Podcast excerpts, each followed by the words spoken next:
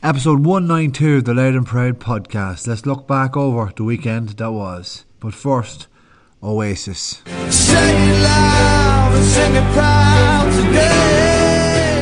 Yeah, so Louth Hurlers had a really good win. Really good win. We talked about during the week with Stephen Ure that they have the potential to win it.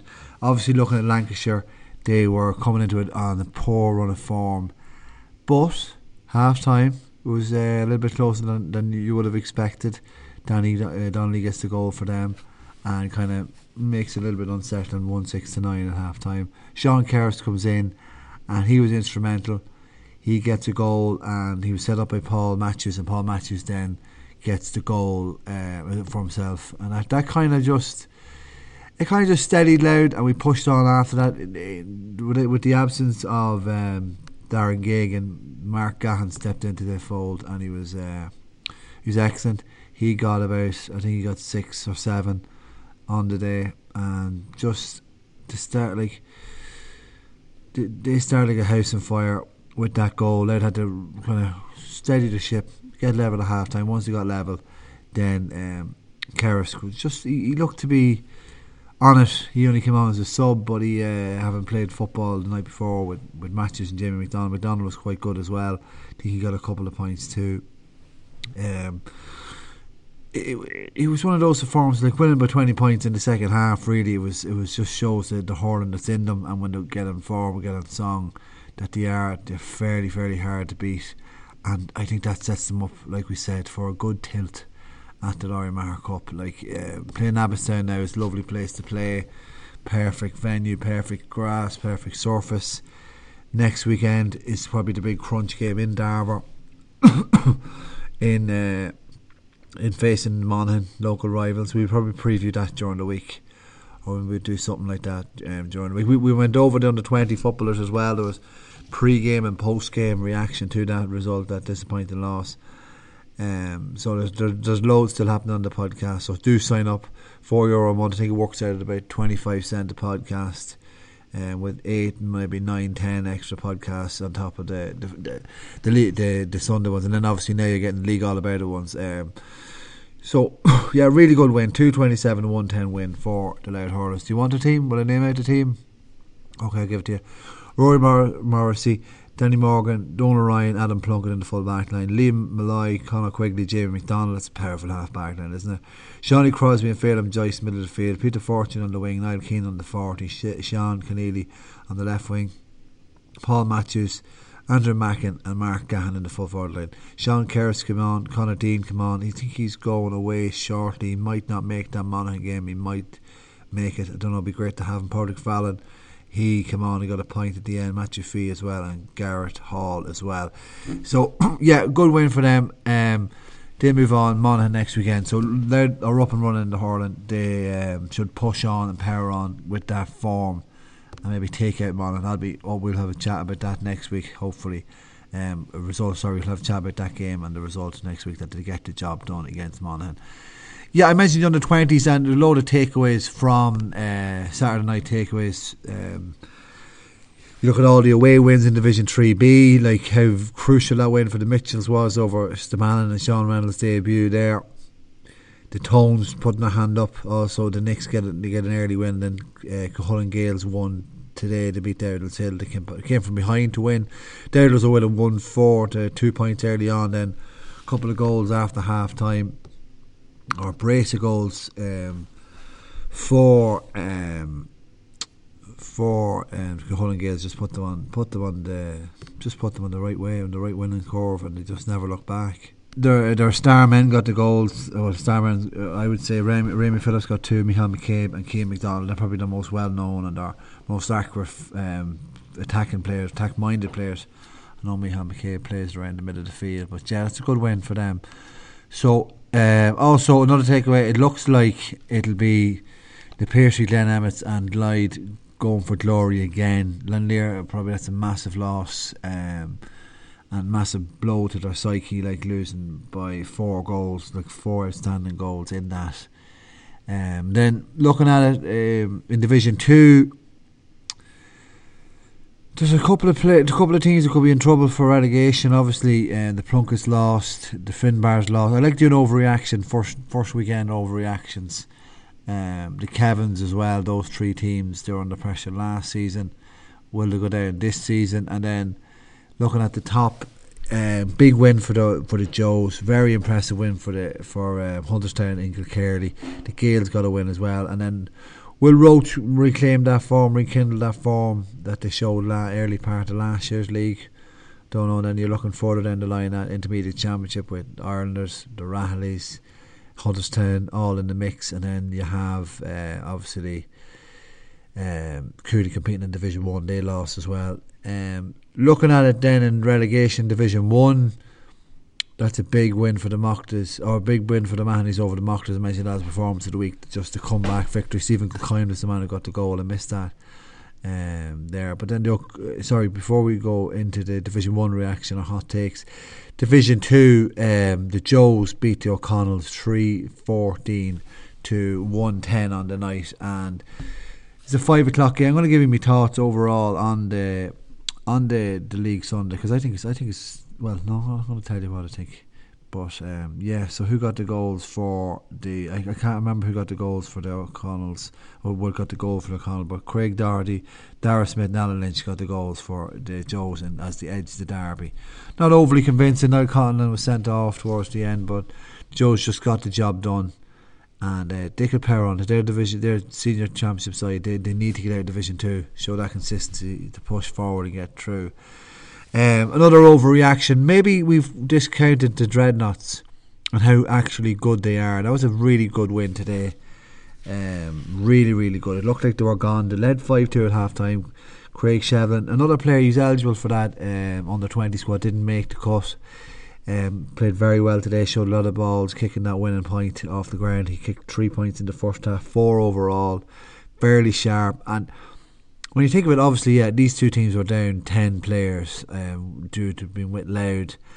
The Dreadnots with six, and then on top of that, Pop Rat didn't play Barry Faulkner, so that's eight players they're down. And I don't know, I'd, I would, I don't know whether any other team would would uh, cope with being eight players there, eight are top rank, eight are probably top twelve players, and still go down to the jocks and get a victory. And then on top of that, the jocks came firing back and, and levelled and this like you know they had that swell of momentum. Um, through JP penalty really well really, really well taken penalty. You can check it out on Instagram I still have it up there. And uh, Rooney causes so much trouble when he comes comes on. He goes round the man was, he goes straight from it it was a bad it was a it was a kick out came over the top or maybe it was uh, it was a turnover from Craig Seven went to kick the ball across the field. It was cut out, went right down the field. Rooney, I don't know, it was handier probably for him to score, but he lays the ball across to um, Conor Whelan.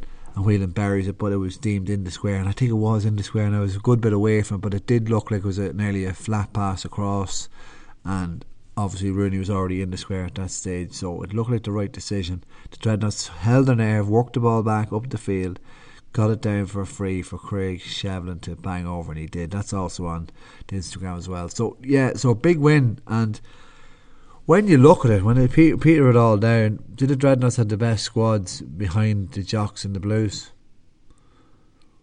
No, do they? I, was uh, like RD. You could say yeah, but would RD have coped? Would, would RD beat the Jocks minus eight our, eight our top twelve? Mm, very, very, very, very doubtful. Now, don't get me wrong, like the Jocks were down the four lads are four key players. Like Clutterbuck is one man to stop if you're playing. The Martins, uh, Sam obviously nails those frees and just gives them that constant supply of scores.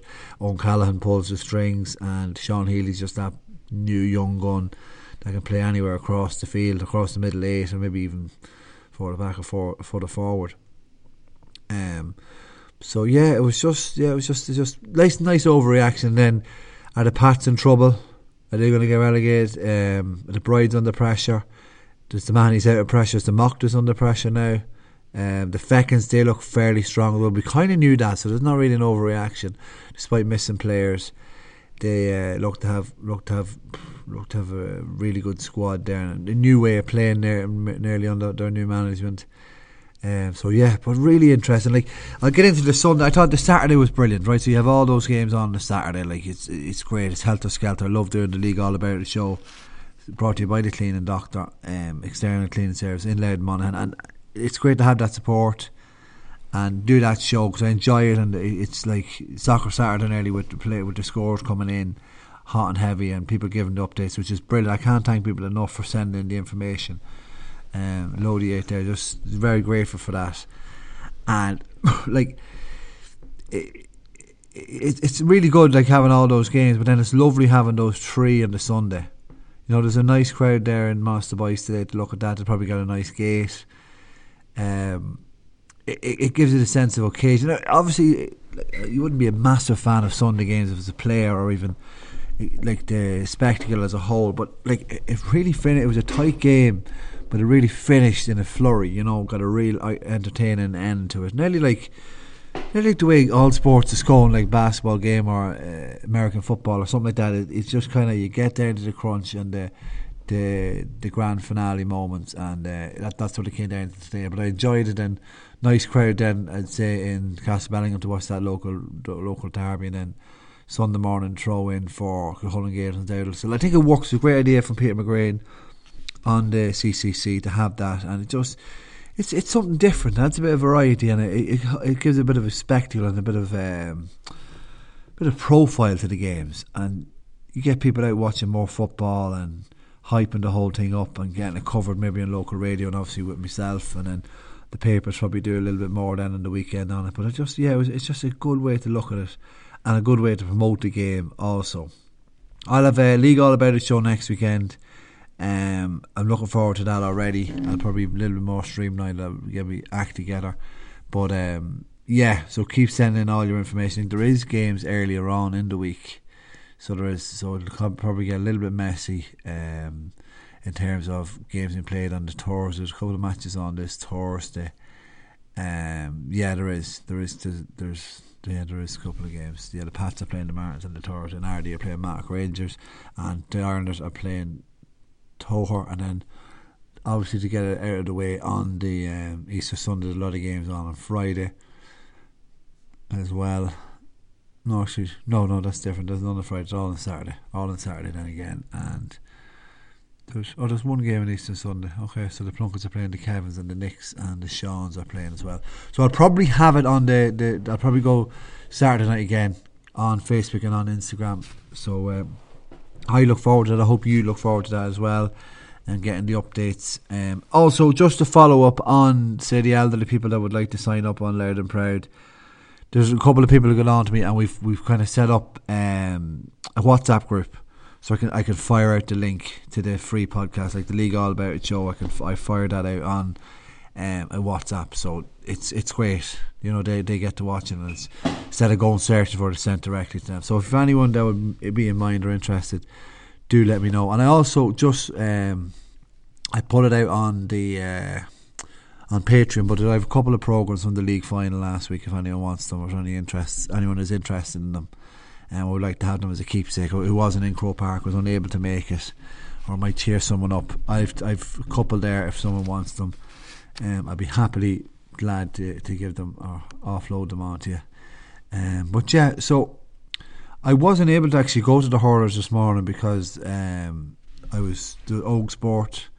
So I had a couple of kids playing this morning and um, talk about excitement in the house like an All Ireland final it's just magic seeing the kids playing. Um, some brilliant moments from opposition teams and the kindness of the kids. The this this is probably a generation that has been affected by COVID this past couple of years, so they're they're so excited to be out and about or doing anything like this, and especially to have the crowd of granny and granddads and mother and fathers. Fathers were fortunate to be there um, all down watching it and getting photos and thinking they're little superstars. So it's just it's just great the way the GAA cycle just keeps going on and on. And, and I'm, I'm meeting players, former players that age are over their team and have sons and daughters playing on opposition. So it's just it's just magic, absolutely magic. I just want to end on that note. Um, on the Loud and Proud podcast, episode 192. That's it, brought to, brought to a close. Do sign up for loads happening during the week, and we'll, we'll keep taking over, and we might have a bit of reaction from the Laird Division 3 winning camp as well also. So thanks very much for listening. I'll talk to you soon. Good luck, bye and good luck.